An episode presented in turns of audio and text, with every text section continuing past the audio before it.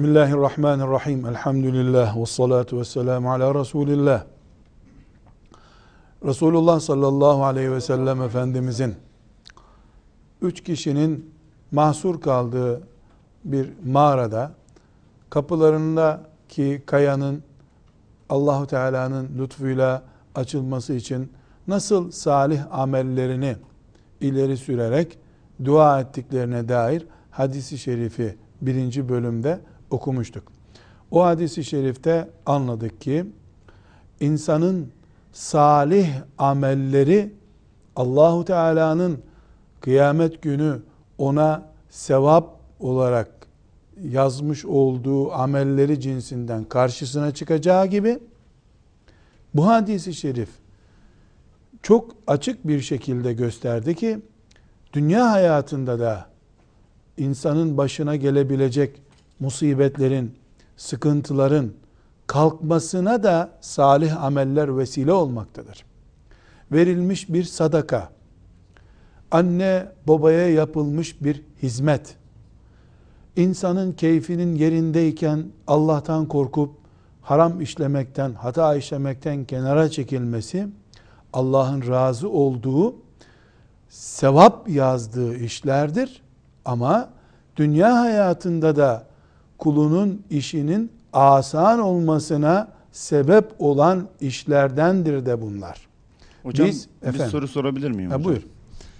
Ee, hocam bu üç şahıstan e, Rabbimizin razı olması bu üç e, amelin çok faziletli olmasından dolayı mıdır? Yoksa e, Allah rızası murad edildiğinde sadece herhangi yapılacak bir eylemde de Rabbimizden daha dünyadayken e, karşılığını görebilir miyiz? Yani şunu sormak istiyorum.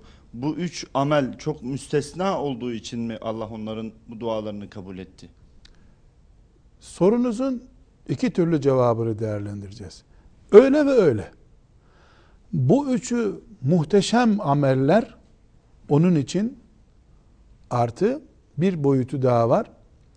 Allah'ın nazarında değersiz amel yok. Bunlar çok büyük ameller değil mi? Anneye babaya hizmet, Allah'tan korkup haramdan el çekmek, kul hakkına riayet çok önemli ameller. Peki bir köpeği suladığı için, bir köpeğe su verdiği için Allah'ın günahlarını mağfiret edip cennete koyduğu insana ne diyeceğiz? Köpek necis bir hayvan. Salyası kuyuya damlasa kuyuyu boşaltmak lazım. Necis. Evin kapısında dursa o eve melek girmiyor. Böyle bir hayvana çok susuz kalmış diye zavallı hayvan diyerek ayakkabısının içini su doldurup su veren bir insanı günahkar birisi olduğu halde Allah mağfiret etmedi mi? Allah için yapılıyor olduktan sonra salih bir amel Allah rızası niyetiyle yapılıyor olduktan sonra değersiz listesinde olmaz. Ama elbette anne babanın hizmetinde olmanın da benzeri yok. Elbette haramdan el çekmek en büyük amellerden. Elbette kul hakkı dağlar gibi ecir biriktiren amellerden veya dağlar kadar sevabı eritip tüketen amellerden. Bu çok önemli bir soru. Sadece bunlara mı ait bütün bu sevaplar? Hayır. Yeter ki Allah için olsun. Yeter ki ihlaslı olsun. Yeter ki yaptırım noktasında Allah rızası bulunsun. Ama tekrar dönersek anne baba duasının benzeri yok. O ayrı. Çünkü Allah'ın rızasından sonra gelen rıza anne baba rızası. Allah'a giden bütün yollardan velev ki dinleri başka bir din bile olsa anne baba rızası geçiyor. Anne baba memnuniyeti anneye babaya hizmet geçiyor. Bu çok önemliydi. Yani hangi ameller böyle Allah için anılabilir şeylerdendir diye sorulduğunda her şey diyebiliriz. Yeter ki o amel Allah için olmuş olsun. Yeter ki o amelde bir bid'at kokusu bulunmasın. Sünnete muhalif bir tavır olmasın. Yeter ki o amel başka dünyevi bir menfaatten dolayı Allah rızası ile kılıflandırılıp yapılmış bir amel olmasın. Hadisi şerifimize tekrar döndüğümüzde Bu hadisi şerifi Efendimiz sallallahu aleyhi ve sellem sadece böyle oldu, sonucu da böyle oldu diye kapatıyor. Bize ulaşan bölümü bu kadar. Hadisin ravisi Abdullah İbni Ömer radıyallahu anhuma bu kadar bize anlatıyor. Belki aleyhissalatü vesselam Efendimiz devamında da bir şeyler söylediyse de bize ulaşmadı. Ama ne demek istiyor? Sadece bir geçmişe ait olayı anlatmak mıydı aleyhissalatü vesselam Efendimizin maksadı? Elbette hayır. O bunu anlatırken diliyle tekrar edilen cümlelerin arasında yoksa bile bize şunu söyledi. Ey müminler! Siz de yarın başınız dara düştüğünde Ya Rab demeye yüzünüz olacak amelleri bir kenara koyun. Sizin de bir kenarda birikmiş salih amelleriniz bulunsun. Bunu bize zımnen söylemiş oldu aleyhissalatü vesselam Efendimiz. Bunu anlamamız lazım. Bir. İki, dara düştüğünüzde bir Müslüman olarak Allah'a dua ettiğinizde olmaz bir şey görmeyin. Olmazlık insan içindir. İnsan iterek bir kayayı yerinden kaldıramayabilir. Üç insan, otuz insan da birleşerek o kayayı, kaldıramayabilirler. Allah için yok yoktur. Allah'ın önünde zorluk diye bir şey yok. O sadece bir işin olmasını emrederek onu yapıyor. O sadece ol diyor da her şey oluyor. Dolayısıyla müminin Allah ile irtibatı bulunduğu sürece, imanı canlı olduğu sürece, Rabbimden isterim ve o olur muhakkak diye inanması lazım. Bu şahıslardan bu teklif geldiğinde o konuşmaları bize naklederken aleyhissalatü vesselam Efendimiz bir tanesi demiyor ki ya bizim durumumuz dua ile filan hallolacak bir durum değil. Görmüyor musun koca kaya? Demiyorlar. Ha doğru. Bir önceki yaptığımız salih amellere dayanıp biz de Rabbimizden yalvaralım, yakaralım diyorlar. Ve bu yalvarışlarını da ayıplamıyor Efendimiz sallallahu aleyhi ve sellem. Evet, güzel bir iş yaptılar demeye gelecek şekilde onu bize tanıtıyor. Onu bize övüyor. Demek ki mümin önüne dağlar bile yuvarlanmış olsa bir afet görüp başının üstüne on katlı apartman çökmüş olsa bile günlerce uğraşılıp kaldırılamayacak kadar yükün altında bile olmuş olsa bir borç bataklığında bile olmuş olsa o zorluklar kul içindir. Allah için değildir. Kul eğer samimi bir şekilde Rabbine el açıyorsa Allahu Teala eğer onun hayrına ise onun için iyi ise o afetin kaldırılması onu kaldırır. Bu güveni bu hadis-i şeriften öğrenmiş oluyoruz. Hocam- Soru mu soracaksınız? Evet Buyur. hocam. Buyur Soru soracaktım. Yaptığımız her iyiliğin karşılığını bu dünyada Allahu Teala'da bekle Allahu Teala'dan beklemek doğru mudur hocam? Bir defa biz bu dünyada karşılığını bulmak için yapmıyoruz ki. Çok basit bir avans almış oluruz Allah'tan o zaman. Bu dünyada verse ne verecek ki Allah Teala bize? Bu bir örnek kullarından üçü bir afet gördüler, bir sıkıntıya düştüler de Allah o afeti kaldırdı onlardan.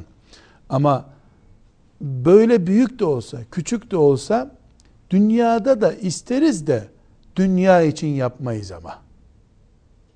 Mesela ben namaz kıldığım için, zekat verdiğim için, sadaka verdiğim için, ümmeti Muhammed'e hizmet ettiğim için, cihad ettiğim için sağlığımın da iyi olmasını isterim. Allah'tan bunun karşılığında bana sağlık, sıhhat vermesini de isterim. Afiyetimi daim yapmasını da isterim.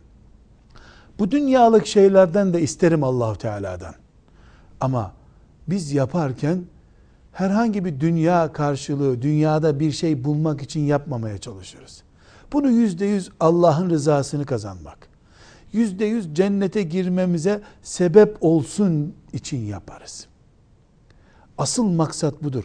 Eğer biz bir ameli, mesela annemize babamıza hizmet ediyoruz ki işte işimiz iyi gitsin, ticaretimiz iyi gitsin, talebeyim, imtihanlarım iyi olsun diye yapıyorsak onu da verebilir Allahu Teala. Ama çok ucuza yapmış oluruz bu işi. Bir büyük servet verecekti Allah bize. Karşılığında Havz-ı Kevser'de peygamberiyle aleyhissalatü vesselam bulunmak, o Havz-ı Kevser'den içmek bize verecekti. Biz bir bardak ayrana vermiş oluruz bunu o zaman. Bir bardak ayran için yapmış oluruz. Çok ucuz olur. Ama bu hadis-i şeriften de anlıyoruz. Diğer Kur'an-ı Kerim ayetlerinden de anlıyoruz. Çünkü salih amel, ibadet yapmayanların dünyada bile dar bir hayat, sıkıntılarla karşılaşacağından haber veriyor Kur'an-ı Kerim. Demek ki dünya huzuru, dünyada afiyet, dünyada işlerimizin iyi gitmesi de salih amellerimizle ilgili bir olay. Allah için yaptığımız işlerle ilgili bir olay. Dolayısıyla hedefimiz Allah'ın rızasıdır. Hedefimiz cennettir. Hedefimiz sırattan emin adımlarla geçmektir. Hedefimiz nebilerle, sıddıklarla, şehitlerle beraber cennete girmektir. Ama dünyada da afiyet isteriz. Dünyada da sıhhat isteriz Allah'tan.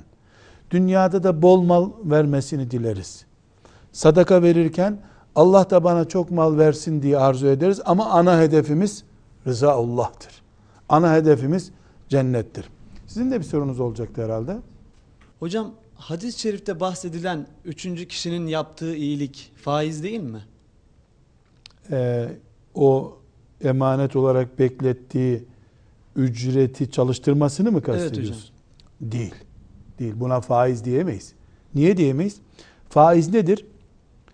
Şu malı ya da şu parayı şu miktarla çalıştırmak üzere alıyorum diyen birisinin sonra verdiği faizdir. Bu üçüncü şahsın yaptığı işte üç kuruş diyelim ya da bir altın diyelim yevmiyesini almayıp gitmiş. O o alıc, alacak olan alacaklının bir talebi olmadan kendi gönlünden geçerek ihsan yapmak için, iyilik yapmış olmak için e, fazladan çalıştırıp verdiği bir e, karşılıktır. Faiz nasıl olurdu bu? Onu işte 3 kuruş, 5 kuruşu ben sende bıraktım. Bunun çalıştırdığın şu kadar yıldır, şu kadar gündür. Bunu hesap edelim. Şu kadar ediyor deyip toplayıp geri alsaydı karşılıklı bir protokol sonucu eğer o e, fazlalıkları alıp gitmiş olsaydı bu faizdi ve haramdı. Ama burada üçüncü şahsı zaten değerli hale getiren, yaptığı ameli Allah'ın razı olacağı salih bir amel olarak deftere kaydettiren, meleklere kaydettiren şey ondan böyle bir istek bulunmadığı istekte bulunmadığı halde bir mecburiyeti olmadığı halde ana parayı, borcu saklıyor emanette ama bunu saklarken işleterek saklıyor. Dolayısıyla yaptığı işte çok değerli bir amel oluyor. Tekrar edelim. Faizle ilgili soru sorulduğu için e, zihinler karışmış olmasın. Faiz bir rakam konuşup o rakamı fazladan almak için birisine verilen maldır. Ve bu bir protokolle olur. Tek taraflı olarak bu e, işçi çalıştıran şahsın tek taraflı olarak vermiş olduğu fazlalık faiz değildir. Bugünkü hadisi şerifimiz birinci kelimesinden son kelimesine kadar umut ve rahmet damlıyordu. Resulullah sallallahu aleyhi ve sellem Efendimiz belki asırlar önce meydana gelmiş bir olayı kaç bin yıl sonrasına taşıdı. Biz milattan sonraki kaç bininci yılda bu hadisi şerifi dinleyip Allah için neler yapılabileceğini öğrendik. O şahıslar Allah için yaptılar, kazandılar. Resulullah sallallahu aleyhi ve sellem bunu ümmetine öğüt olarak bize taşıdı. Abdullah İbni Ömer, Ömer bin Hattab radıyallahu anh'ın oğlu Abdullah İbni Ömer, onu duydu, Allah ondan razı olsun, bize taşıdı. Biz inşallah bu ve benzeri amelleri yaparak Rabbimizin rızasını kazanmaya gayret edeceğiz. Biz de uygulamasına katılarak kıyamete kadar bu hadisi şerifteki olay sebebiyle kazananlardan olacağız. Allah'ın izniyle, lütfu ve keremiyle Allah Teala rızasından umarak salih ameller yapmayı, ondan korkarak haramlardan kaçınmayı, kul haklarına riayet etmeyi hepimize müyesser kılsın. Velhamdülillahi Rabbil alemin.